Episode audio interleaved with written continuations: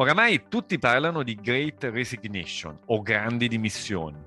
Il fenomeno, iniziato negli Stati Uniti, si sta espandendo a livello globale, anche in Italia. E la pandemia sembra aver cambiato radicalmente le priorità delle persone e il loro rapporto con il lavoro. Ma in che modo esattamente? E come possono fare le aziende a riconquistare attrattività verso le persone? Lo scopriremo insieme in questa puntata. Unlock Yourself, il podcast su coaching e formazione che accelera la crescita professionale e organizzativa. Benvenuti in Unlock Yourself, io sono Luigi, il vostro host, e oggi parleremo di grandi dimissioni e lo faremo con Marco oh, Saracino. Saracino, benvenuto. Eccoci, rieccoci, ciao a tutti.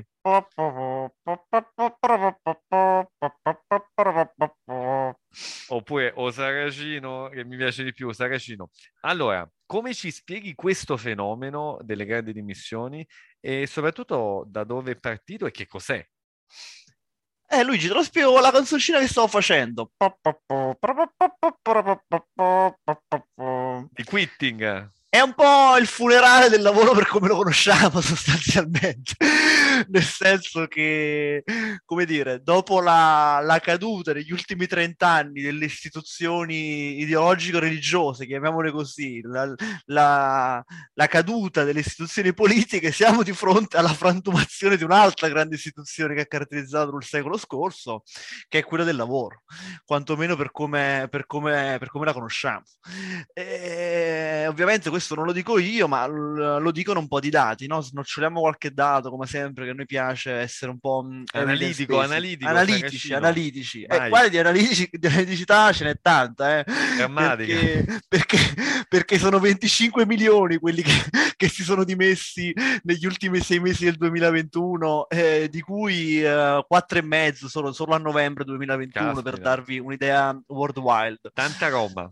America. Poi si spera, come dici tu, che per ogni grande fine ci sia un grande inizio. Sì, sì, è, è, un, è un cambiamento, eh. siamo, siamo nel mezzo di un, di un grande un cambiamento. Tu la chiamavi Great Resignation, molti la chiamano Great Resignation, altri tipo Nadella la chiamano Great Reshuffle, ora vedremo anche certo. Perché, no? In America, pensa anche qua, qualche numero, quattro virgola tre milioni di persone hanno volontariamente lasciato il lavoro solo a dicembre duemilaventuno, e di questi pensa che sessantaquattro avevano, sessantaquattro per cento avevano un'altra offerta, il trentasei per cento si è dimesso senza avere nulla in mano, ha detto signori io me ne vado e vediamo ora cosa succede a prescindere. E, e no, e sta roba, insomma, pensa che si sta creando un buco del lavoro enorme, nel, nel certo. senso che il numero di attuali posti di lavoro cercati sono circa, siamo intorno agli undici milioni, le nuove assunzioni sei. Farti capire, no? Poi eh... magari gli ascoltatori vorranno approfondire il tema anche per relativizzarlo, eh, sicuramente anche googolando ci sono dei trend su questi dati che mostrano un po' quanto è drammatico l'aumento di questi dati. Ah, così, è proprio numeri. Così. È proprio così, pensa che in una ricerca McKinsey, uh, Great Attrition o Great Attraction, ora capiamo anche cosa significano un po' questi termini, eh, eh, ci dicono McKinsey che, riprendendo anche dei dati che ci, ci dava Microsoft, che il quaranta per cento delle persone stanno pensando di lasciare la propria azienda da tre a sei mesi, sono abbastanza propensi a farlo. Eh, okay. Sono tanti, e anche a breve termine la decisione, tra i sei mesi e, e, la, e la cosa interessante eh, la, la cosa interessante, sì, questa ricerca diciamo che era su agosto, se non sbaglio, duemilaventuno, quindi un po' sta già accadendo sostanzialmente. La cosa interessante è che questi qua ci dicevano che il trentasei lo volevano, il trentasei per cento voleva farlo senza, eh, con un'offerta in mano, il sessantaquattro per cento senza un'offerta, così come, come abbiamo detto prima, no? Basta, e... mi sono rotto. In una, sempre una, un'altra ricerca dove hanno indagato seicento lavoratori che hanno lasciato volontariamente il posto di lavoro, questo è un dato molto importante, il quarantaquattro per cento ha dichiarato di aver poco o nessun interesse a tornare nei lavori tradizionali nei prossimi sei mesi. Quindi non cioè, è proprio un tema di, diciamo, di cambio, ma non è, è che... un tema di cambio paradigma, non di no, cambio non, azienda. Non voglio cambiare il ruolo organizzativo, voglio cambiare il mio modo di lavorare. Siamo di fronte a questo. Stiamo, ci stiamo affacciando in questa era, questo è il grande tema. Andando un po' a calare anche qui un po' sui numeri, sempre in Italia, Eh, perché è chiaro che questo è un fenomeno partito soprattutto, diciamo, con la pandemia, eh, lato, lato, lato U S A, Stati Uniti, sta arrivando, insomma, è, è diventato subito globale, sta arrivando anche in Italia, insomma, ne stanno parlando anche importanti testate giornalistiche, e, stanno, Marco, per dare un po' l'evidenza. In Italia c'è una situazione così paradisiaca ne, all'interno dei nostri luoghi di lavoro, specie in termini di managerialità, di no, caring il, per i dipendenti. Il, il tema è quello, ora eh, giustamente tu su, subito vai sulla battuta e, e, e bisogna farla, però perché bisogna stare molto attenti nell'analizzare questi fenomeni, perché non è che in Italia che stiamo vivendo comunque problemi macroeconomici ampi, quindi dove ci sono aziende che chiudono e via dicendo, non si ha questo problema. Noi non dobbiamo guardare il mercato del lavoro come un unico mercato del lavoro. Il mercato del lavoro è suddiviso in tanti mercati del lavoro, quindi è chiaro che questo non riguarda tutti i mercati del lavoro. È un trend che però riguarda in modo importante certi mercati del lavoro che sono soprattutto basati su, chiamiamolo, se la chiamiamo, insomma, l'economia della conoscenza, i knowledge worker, per capirci. Siamo lì, principalmente. Certo. E quindi in Italia cosa ci dicono? Ci dice il Ministero del Lavoro e delle Politiche Sociali che le dimissioni hanno visto un boom, pensa, nel secondo trimestre del duemilaventuno, più ottantacinque per cento Gigi rispetto al duemilaventi. Poi si è un po' abbassato nel, nel terzo trimestre del, al, al ventisei per cento. Al ventisei per cento. Tra l'altro c'è di un periodo dove era anche una grande scommessa cam- cioè, di mettersi. Eh, non sì, è sì, che perché eravamo in piena... Lavoro floor. Eravamo esatto, in piena ondata pandemica. Positivis- esatto. Eravamo in piena ondata pandemica. No, le alternative non era facilissimo. Ci dice anche qui il Ministero del Lavoro e delle Politiche Sociali che la quota di abbandono volontario sul totale degli occupati ha superato il due per cento per la prima volta da anni. Ok? Caspita, quindi questi sono numeri. Un po' i numeri. Cosa dirti? Che sono numeri che, se li guardiamo in un certo modo, soprattutto sul perché poi le persone ora si dimettono e sopra... perché cosa intendo? Cioè cosa fanno una volta che si dimettono sostanzialmente, no? Certo. E... e non siamo più di fronte, cioè ci dicono che siamo di fronte a un cambiamento davvero di paradigma, nel senso che se in passato i picchi di abbandono volontario segnavano una competizione per i talenti, cioè immaginiamo aziende, facciamo anche qui riferimento a un modello americano, no? Le classiche aziende Facebook, Google e via dicendo. È chiaro che per certi target di lavoratori la tenure media va dai due ai tre anni. Ok? E si è ridotta. Quindi lì è un, come dire, è un, quello, è un fenomeno che riguarda quella tipologia di lavoratori che si muovono continuamente per tutta una serie di motivi. Non siamo più di fronte a questo fenomeno, perché queste persone che si stanno dimettendo, non è che mi dimetto da Facebook per andare in Google, mi dimetto da Facebook ma per aprirmi un, per far diventare freelance, per aprirmi una, una non so, un'attività produttiva in campagna, per fare tutt'altro. Ok? Quindi la natura è profondamente diversa, cioè la gente se ne sta andando per motivi molto diversi e quindi sta lasciando quella forza lavoro, sta lasciando quella tipologia di, di modalità di lavoro. Okay. Non a seguito dell'appealing che hanno queste figure, questi talenti, questi knowledge workers che appunto possono essere richiamati da molti datori di lavoro, invece il tema è proprio che loro decidono volontariamente a prescindere da un'altra offerta, ma per fare tutt'altro, proprio per cambiare paradigma professionale. Sotto non cambia, è così. Magari non preservano la... le competenze, se, se capisco bene Marco, ma le usano al servizio di altre modalità di lavoro, spesso anche al di fuori da, del, del lavoro dipendente. Assolutamente sì, non è tanto cambio lavoro, cambio ruolo organizzativo, ma cambio vita. Questo è il, il concetto. È tutta un'altra significatività, mi verrebbe da dire, e ci servono anche altre spinte di tutt'altra energia, no? Per farti fare questo passo rispetto al semplice cambio datore di lavoro. È così, proprio così. Eh Marco, e a tuo avviso, quali sono, mi verrebbe da chiederti adesso, le vere cause di dimissioni di massa? Allora, ti dico un esempio, ti faccio un esempio personale, poi anche qua ti do qualche, qualcosa, quello che dicono un po' le ricerche. E vabbè, tu lo sai, no? Nel senso che io negli ultimi due anni, se ci penso, la metà di questo tempo l'ho passato in giro un po' per, uh, per il mondo.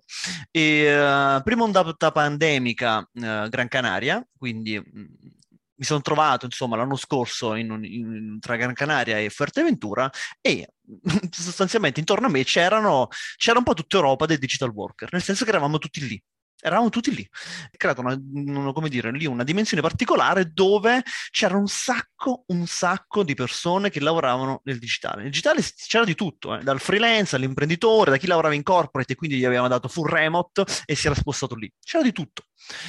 E a un certo punto è successa una cosa, mi ricordo appunto proprio l'anno scorso anno, che dopo, sì, dopo maggio, quindi stavo andando verso l'estate, e le aziende avevano iniziato a richiamare le persone, avevano iniziato a richiamare, eh, diciamo, le persone indietro. Mi ricordo molto, molto dei tedeschi, mi ricordo questo, ero un pomeriggio, ero lì che parlavo con dei tedeschi, mi dicevano, e questi col sorriso dicevano, ah, no, l'azienda mi ha appena chiesto di, di tornare. E, t- e tu cosa hai fatto? Eh no, io mi sono dimesso. è, è, successa, piega. È successa questa cosa qua. È successa che d- queste persone, ora al di là delle battute, avevano eh, scoperto... i Canarie versus magari una eh, No, Canarie versus... Ma, immaginati, non so, ma, ma neanche quando è Berlino, per carità, è fredda, ma comunque dire, un po' di, di, di qualcosa da fare c'è. Ma immaginati un po' quelle cittadine un po' provinciali nel, nel cuore della Germania, insomma, e, e, questi poverini che insomma avevano scoperto una modalità di vita e di lavoro alternativa, e dicevano questo, ma io ho scoperto in un anno che posso lavorare totalmente a distanza e soprattutto posso essere pienamente produttivo, quindi non comprendo il perché mi fanno rientrare e quindi mi dimetto e cerco altro. E questo siccome non lo comprendo, non posso accettare questa, diciamo, narrazione che mi viene imposta sul, sul modo di lavorare e, e quindi me ne tiro fuori, no? Sembra questo un po' il messaggio implicito che trasmettono. È proprio così, è proprio così. E altri, non, ce n'erano anche altri che sono a un certo punto tornati, però non erano persone tra le più contente al mondo. E quindi è chiaro che poi quella cosa bisogna gestirla. eh, dando... Mh, quindi tu mi dicevi un po' la domanda, questa è un po' come dire un'esperienza le personale, le vere cause, no? Di dimissioni di massa. Le vere cause... Mh, andando al di là un po' dell'esperienza personale, eh, il tema è un po' questo, è che noi siamo abituati a vedere il lavoro... chiaramente per come l'abbiamo conosciuto, che, che, che lavoro è, che modalità di lavoro è. Una modalità di lavoro... del secolo scorso, del Novecento. Nella modalità di lavoro dove a un certo punto le persone, nella nostra vita, no? Io penso ai miei genitori, uh, ecco, i miei nonni è un po' diverso, ma, ma i miei genitori nella loro vita a un certo punto l'accezione, l'ingresso in istituzione di lavoro è stata determinata dallo spostarsi in un luogo, andare lì, quindi il, il, il, obliterare il, la mattina presto, eh, entrare nel sistema organizzativo e, um, e, e uscirne. E questa è stata un po' la modalità di lavoro del Novecento. Però guarda, se ci pensiamo bene, se ampliamo il nostro sguardo e andiamo oltre il Novecento, no? A te che piace la storia, eh, non è che sempre l'umanità è che, andata che avanti. Che dice Barbero a riguardo, no? Lavoro nel Medioevo. Eh, non è che se, la, la, l'idea del lavoro è sempre andata avanti in questo modo, che a un certo punto, come dire, milioni di persone si dovevano alzare la mattina alle nove, dovevano andare tutti in un unico luogo, fare delle cose tutti insieme, poi a un certo punto staccarsi e tornare nei loro luoghi di vita. Eh, questa cosa, eh, eh, sì, non la conosciamo così perché per ricordato il secolo scorso, ma non l'intera umanità. E, e, e se qualcuno potrebbe dire, un malpensante, eh sì, ok, però è da quando abbiamo iniziato a far così, cioè da quando insomma, sostanzialmente è arrivata la rivoluzione industriale, che abbiamo quindi pensato, pensato attivato sistemi, processi organizzativi, abbiamo avuto una certa evoluzione, e, e noi possiamo dire anche che questa evoluzione ci ha portato ad sviluppare una tale tecnologia eh, che ci porta ora a far, sì, a far cosa? A far, a far che, che non abbiamo bisogno di essere sempre in un certo luogo per fare determinate cose. Non è solo poi il tema del luogo, però dall'idea. Vede, ci deve stare davvero un motivo valido. Ci deve e... stare davvero un motivo valido. E se, ricerche... compre... mm. e se ho compreso bene quello che dici, cioè stai dicendo comunque per il Novecento i mestieri classici, che ne so, l'artigiano, Uh, erano cioè, tutta una serie di, di mestieri che non, era, non, è, non erano diciamo, sottoposti a quel paradigma là, no? Del vado al mio datore di lavoro, timbro. Sì, De Mas, De Mas, insomma, il sociologo uh, napoletano dice questo, che mh, il concetto di lavoro per come lo conosciamo è appunto è del secolo scorso. Prima noi vivevamo in delle dimensioni molto diverse con, nella nostra relazione col lavoro, nel senso che noi lavoravamo stando a casa, quindi noi avevamo casa e ipoteca, no? Come si suol dire, quindi non c'era un, uno spostamento territoriale. Lavoravamo spesso nella nostra famiglia, quindi non avevamo, no, questi nuovi ingressi in nuove comunità, e il tempo del lavoro e del non lavoro non era così scandito. era molto com- difficile, no? Comprendere quando il contadino stesse lavorando o meno, no? Cioè, quanto l'artigiano, perché non era così visibile. Il Novecento, l'organizzazione chiaramente... Che è un po', uh... scusa Marco, quello che succede poi oggi, a volte, no, con i lavori da remoto. Quindi tu stai dicendo che quello che ci sembra il lavoro più naturale, no? Quel paradigma novecentesco, in realtà se allunghiamo lo sguardo nella storia, andando più indietro nel Novecento, eh, paradossalmente... è il Novecento un'eccezione. È così, è così, è così. E il, la, la tecnologia, diciamo, ci, ha, ci sta, tra virgolette, aiutando un po' a ricucire queste dimensioni. Questa dimensione spaziale, questa dimensione territoriale, questa dimensione sociale. Attenzione che questo, questo ha portato grandissimi problemi, eh, il lavoro. Ora non voglio, non voglio travalicare, però insomma il, il, il concetto di andare fuori dal, andare sempre in ufficio, andare uh, un tempo di lavoro, un tempo di non lavoro, una, una, un gruppo sociale di lavoro, un gruppo di non lavoro, molte persone rischiavano di essere una persona al lavoro e una persona nel non lavoro. Eh. C'era una scissione proprio personale, tipica. E questa cosa invece ora entriamo in un'era dove c'è molta più integrazione. Però detto questo, quindi al di là un po' dalla divagazione, tu sai a me che ogni tanto piace prendere e, eh, e divagare, le meta, le meta premesse. Eh, fatta sta premessa, tornando invece un po' eh, qui, cioè perché la, le persone a un certo punto vogliono, c'è questo, questo ci sono questi stanno iniziando ad esserci, siamo nel pieno di queste Great Reshuffle, no? Quindi queste grandi missioni dove arrivano, e le ricerche arrivano, dicono questo, che ci sono grandissime necessità differenti tra quello che pensano le aziende e quello che vogliono davvero le persone.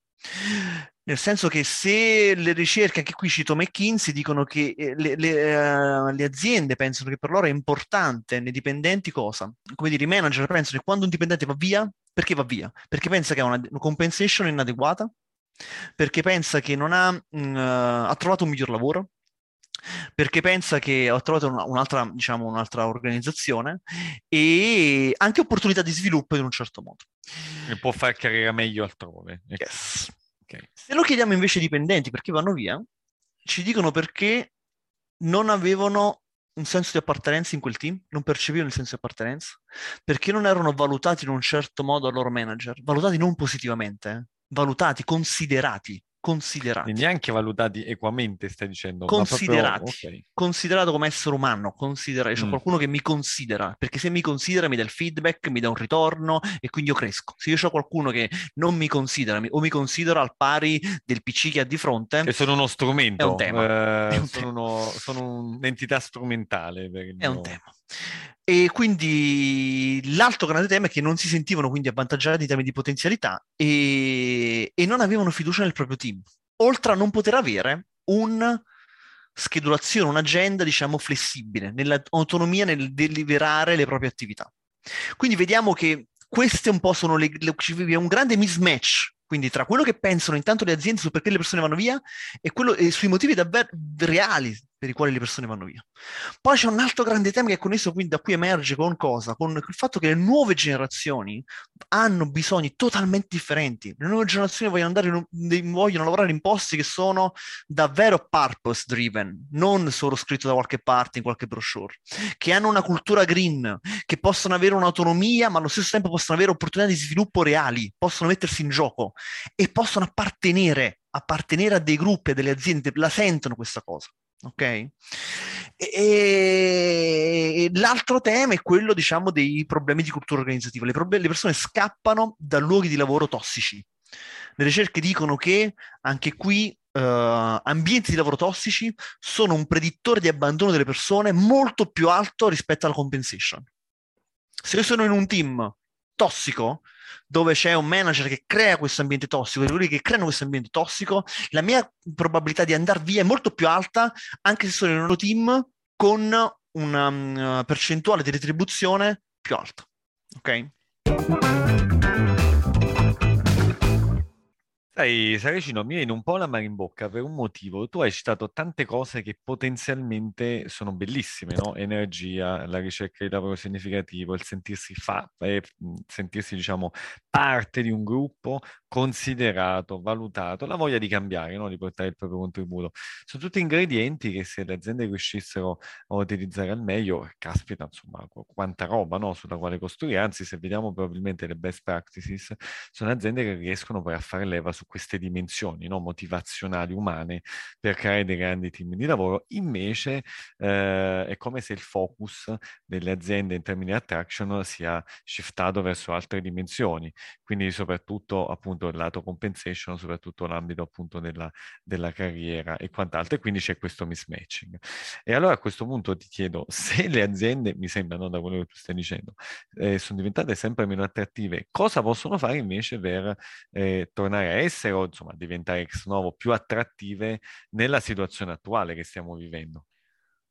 Rivisitare completamente tutto il mondo del, diciamo, di come attraiamo le persone e i, i talenti.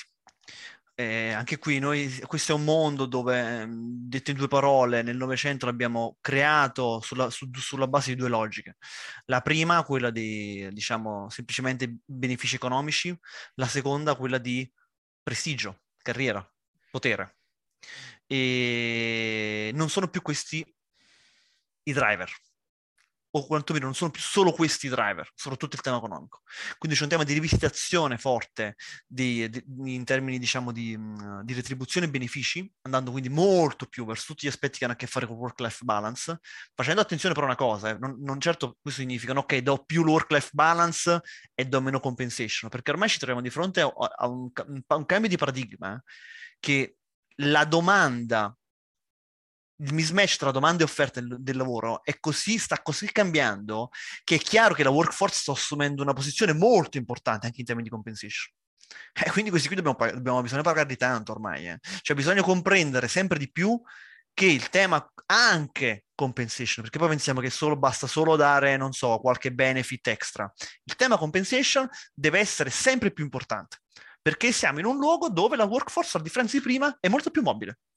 E quindi anche questo è determinante, quindi è giusto partire da qui. Partendo da qui, rivisitare invece tutta un'altra serie di pacchetti connessi al work-life balance.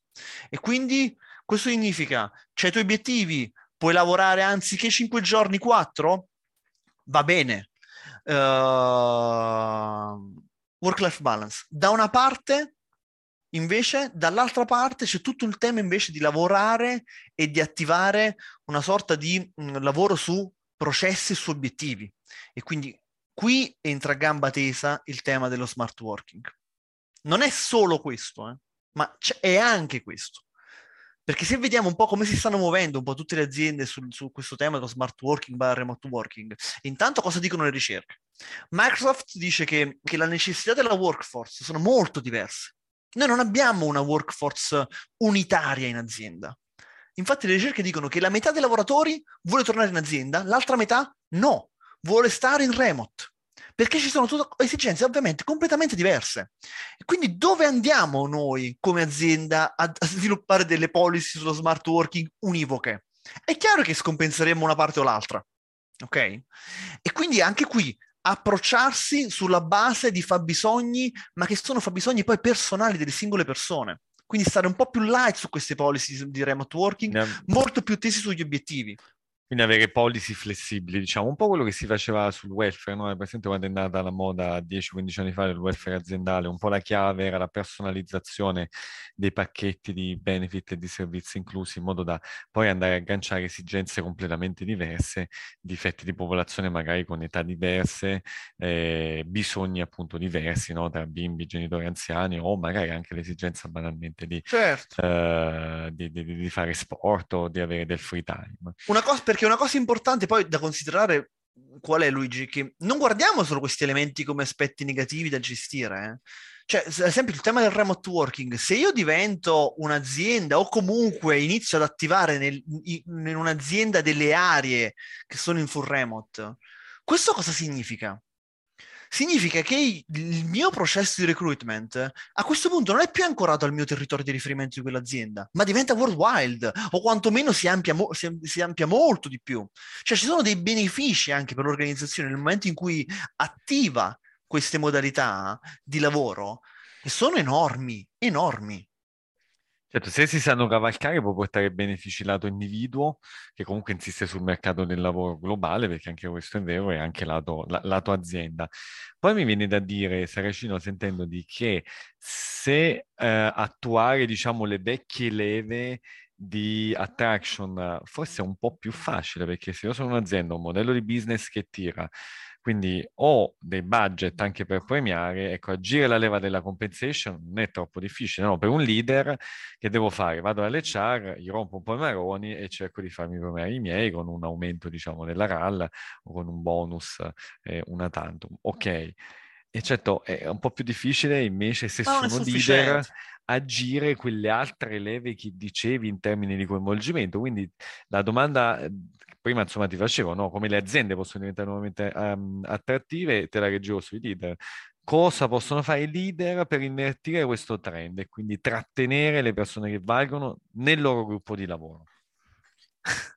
Mi, ho sentito l'intervista qualche tempo fa di, di Nadella, mh, che consiglio a tutti, con, uh, fatta con uh, lo chef editor di uh, Harvard Business Review, la trovate uh, pubblica, e diceva che le persone non vanno via dalle aziende, ma vanno via dai manager, dai loro manager. Se sono una grande azienda, sì, chiaro, ho un impatto delle policy, ma alla fine io vivo il team, no? Vivo il rapporto col mio manager, il rapporto con i colleghi. E quindi è chiaro che poi... Uh, noi come organizzazioni, come sistemi H R, dobbiamo sviluppare, dobbiamo portare cultura, ma poi comunque a un certo punto la palla davvero qui è giocata, è giocata dai manager. Mm. E, e quindi che partito devono giocare questi manager? Io qui oggi voglio subito intanto dividere un po' il discorso, eh, perché i manager, poi abbiamo due livelli di manager.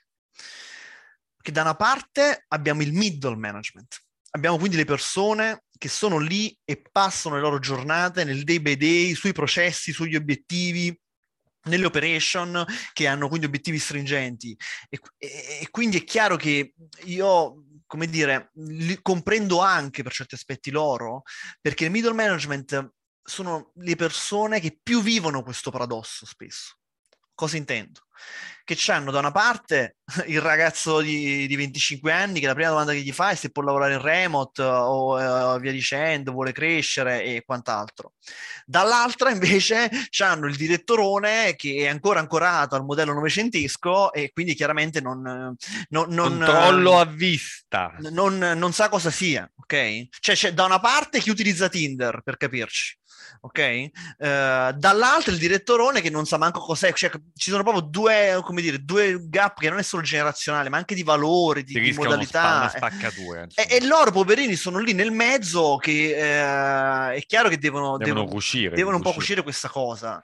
Eh, però allo stesso tempo questa è una scusa, ma non può essere solo, non può agire totalmente come scusa, perché qui bisogna cambiare, bisogna cambiare e quindi agire proprio con approcci totalmente diversi, che poi sono gli approcci ci diciamo da sempre in questo podcast, Luigi, no?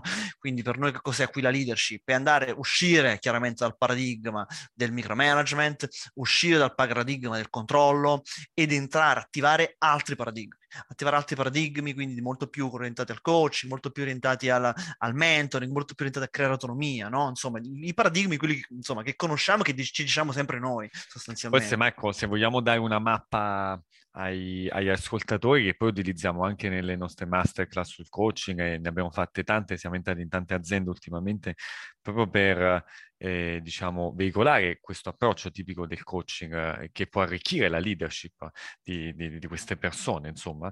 E proprio se vediamo da un estremo, no? Supponiamo nella vostra mano sinistra c'è eh, appunto la direttività, il micromanagement ed è tutto quel paradigma un po' del ti dico io esattamente cosa fare, che è anche il paradigma tra l'altro della consulenza ma anche della formazione. Quando avete un docente davanti, lui è esperto di quell'ambito per il quale vi sta insegnando insegnando le nozioni, e quindi stiamo in un paradigma del ti dico io come va il mondo nell'ambito che conosco, ma non c'è solo quell'ambito, io so che quell'ambito lì c'è molto caro, molto vicino, ci siamo cresciuti, ci abbiamo sguazzato per una vita, no? E perché il sistema scolastico nel quale siamo, eh, ci siamo formati segue questo tipo di paradigma, ma anche diciamo il mondo genitoriale eh, è un mondo dove ci venivano date delle regole, ecco, di vita al quale dobbiamo sottostare. Ma non esaurisce tutto, diciamo, il, l'approccio che possiamo avere alla leadership, perché sull'altro eh, filone, quindi là, potete alzare la vostra mano destra, all'estremo opposto, eh, c'è un filone invece che si basa proprio sul coaching approach, eh, per il quale appunto è significativo ehm, talvolta anche fare una domanda, chiedere, lasciare autonomia, lasciare spazio di riflessione eh, e quindi cercare di stimolare l'autodeterminazione di chi abbiamo davanti, che tra l'altro, Saracino, sono dimensioni molto vicine a quelle che citavi prima, no? Cosa cercano i lavoratori, no? Significatività, possibilità di dare il proprio contributo, ma anche di guidare la propria crescita, insomma, toccandola più di prima, di prima mano. E di sentirsi parte di un team. Sentirsi parte di un team. Se io dovessi dire qual è ad oggi la prima responsabilità di un leader, è creare il team. Creare il team significa stare sulle persone, stare sulle relazioni, sulle relazioni tra, tra il manager e le singole persone, ma anche tra di loro. Deve curarsi di quella cosa lì.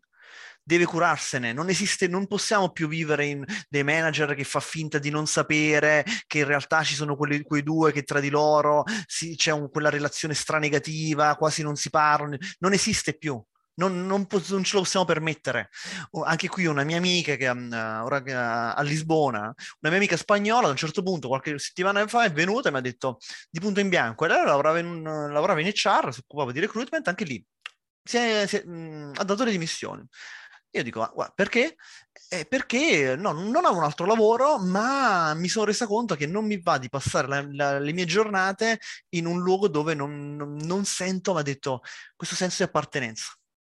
Di appartenere, eh certo. Ho usato come verbo proprio il, come dire, l'appartenenza. Questa è un po' la, la, la, eh certo, la responsabilità la sfida. Leader. Anticipiamo la parte di consigli di lettura. Se non vi volete far venire questo dubbio, no? Se lasciano meno il posto di lavoro, non leggete libri tipo Sulla brevità della vita di Seneca, oppure c'è un altro che ho letto di recente, L'ordine del tempo di Rovelli, che è un fisico, però anche un po' filosofo, che spiega appunto del bene prezioso che abbiamo, che è questa vita che poi scorre molto in fretta, e quindi eh, dovremmo cercare, insomma, di appunto di interpretarla nel migliore dei modi possibili. Se ci manca questo senso, questa significatività, ecco, è un bel problema. Tu mi hai detto, Saracino, verso il middle manager, ma invece al top management, cosa, se avessi davanti il top management di, una, di un'azienda medio grande, ecco, cosa gli diresti? Eh, che la musica è cambiata. Gli direi che la musica è cambiata e che bisogna abbracciare nuove modalità lavorative. Per questo siamo, come dire, siamo nel Great Reshuffle. Il Great Reshuffle, come dice McKinsey, può, di- può essere un Great Attrition, cioè che le persone vanno via dall'azienda, o può essere un Great Attraction. Sta a loro decidere qual è, deve essere l'anima di quell'azienda per diventare attrattiva o meno. Questo è il grande concetto, la responsabilità è sempre la loro, eh? Cioè nel senso sta a loro decidere come gestire questi, questi elementi qui, quindi come attrarre la propria workforce, ok? Questo facendo diverse azioni, quindi sia di policy interna, passando per l'H R, ma anche, attenzione, anche qui agire, agire sul middle management. Perché agire sul middle management, perché lo sappiamo tutti, no? Che voglio dire, quando c'è anche quel, abbiamo persone del top management che sanno che c'è quella persona del middle management che tratta le persone in un certo modo, però alla fine è molto focalizzato sugli obiettivi, gli obiettivi li porta a casa. Eh sì, aspetta, ma come li sta portando a casa questa, quel manager con gli obiettivi? E quindi non ci possiamo più permettere frasi del tipo, eh no, lo sappiamo che le cose non vanno benissimo, eh? Però l'importante è che raggiungiamo gli obiettivi. Ma no. Perché gli obiettivi li raggiungi semmai questo quarter, se ti va bene anche il prossimo, ma se te ne vanno via le persone, se, le persone dal team, come sta succedendo? Ma com, come, che, che obiettivi vuoi, di che obiettivi vuoi parlare? Okay. Certo, è un balance tra breve periodo e lungo periodo, e poi anche, diciamo, prendere in considerazione il pensiero che se ti è andata bene fino adesso, non è detto che con le stesse carte in mano ti andrà bene con le nuove caratteristiche della forza lavoro entrante. Come pensi che andrà a finire di fronte a tutto questo, Saracino? Ma eh, Gigi, tu lo sai che io sono un ottimista di base e, e quindi la, la guardo con otti- grande ottimismo la cosa, e anche curiosità, perché siamo comunque, quando siamo nel mezzo di un cambiamento, è sempre bello vedere, no? Eh, sentire anche questa, si, si respira un po' nell'aria, ma chissà come sarà, come sarà. No? Tra, tra due anni, tra tre anni, no? Quando proprio da, vi, inizieremo a vedere queste nuove forme, perché siamo proprio nel centro, no? di, questo, di questo grande cambiamento. E quindi io poi alla fine penso che anche queste grandi, grandi dimissioni, come vogliamo chiamare, porteranno dei benefici. porteranno dei benefici, perché quando poi c'è una, un'attenzione forte a quelli che sono i bisogni umani, ci sono sempre dei benefici. Quindi noi abbiamo visto le, le organizzazioni del Novecento che hanno portato chiaramente tutti i benefici che conosciamo bene. La società che, che, che ad oggi conosciamo è basata chiaramente, è stata costruita su quei modelli di sviluppo, su come le comunità si sono a un certo punto organizzate tra di loro e hanno definito processi e sistemi. Ora vediamo invece che quella cosa, se come dire, una forte attenzione alla standardizzazione, al processo, sta portando, no? Ha portato col tempo non solo degli aspetti positivi, e quindi ora c'è una maggiore attenzione a cosa? A benefici invece umani davvero profondi delle persone. Quindi io credo che poi dopo anche qui, come sempre, in un percorso molto iterativo ci sarà un movimento tale per cui andremo sempre più vicino a questi bisogni umani e quindi andremo verso nuovi sistemi organizzativi, nuove modalità del lavoro molto più attrattive e accoglienti per, uh, per le persone, insomma, a partire, dal, a partire da tutto il tema del remote working, pensando a una cosa, no? Noi abbiamo vissuto anche qui gli ultimi anni dove le persone si spostavano per lavoro. Se pensiamo anche a noi, no? Io e te, Luigi, siamo un po' emigrati, no? Di base, no? E per cosa siamo emigrati? Siamo emigrati per lavoro.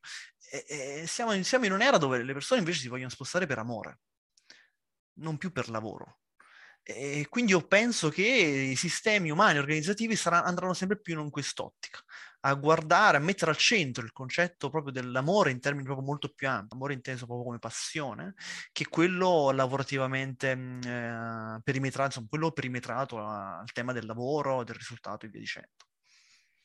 Grazie Sara, anch'io sono convinto che la passione sicuramente sprigiona l'eccellenza in un modo pazzesco se si riesce un po' a far scoccare la scintilla.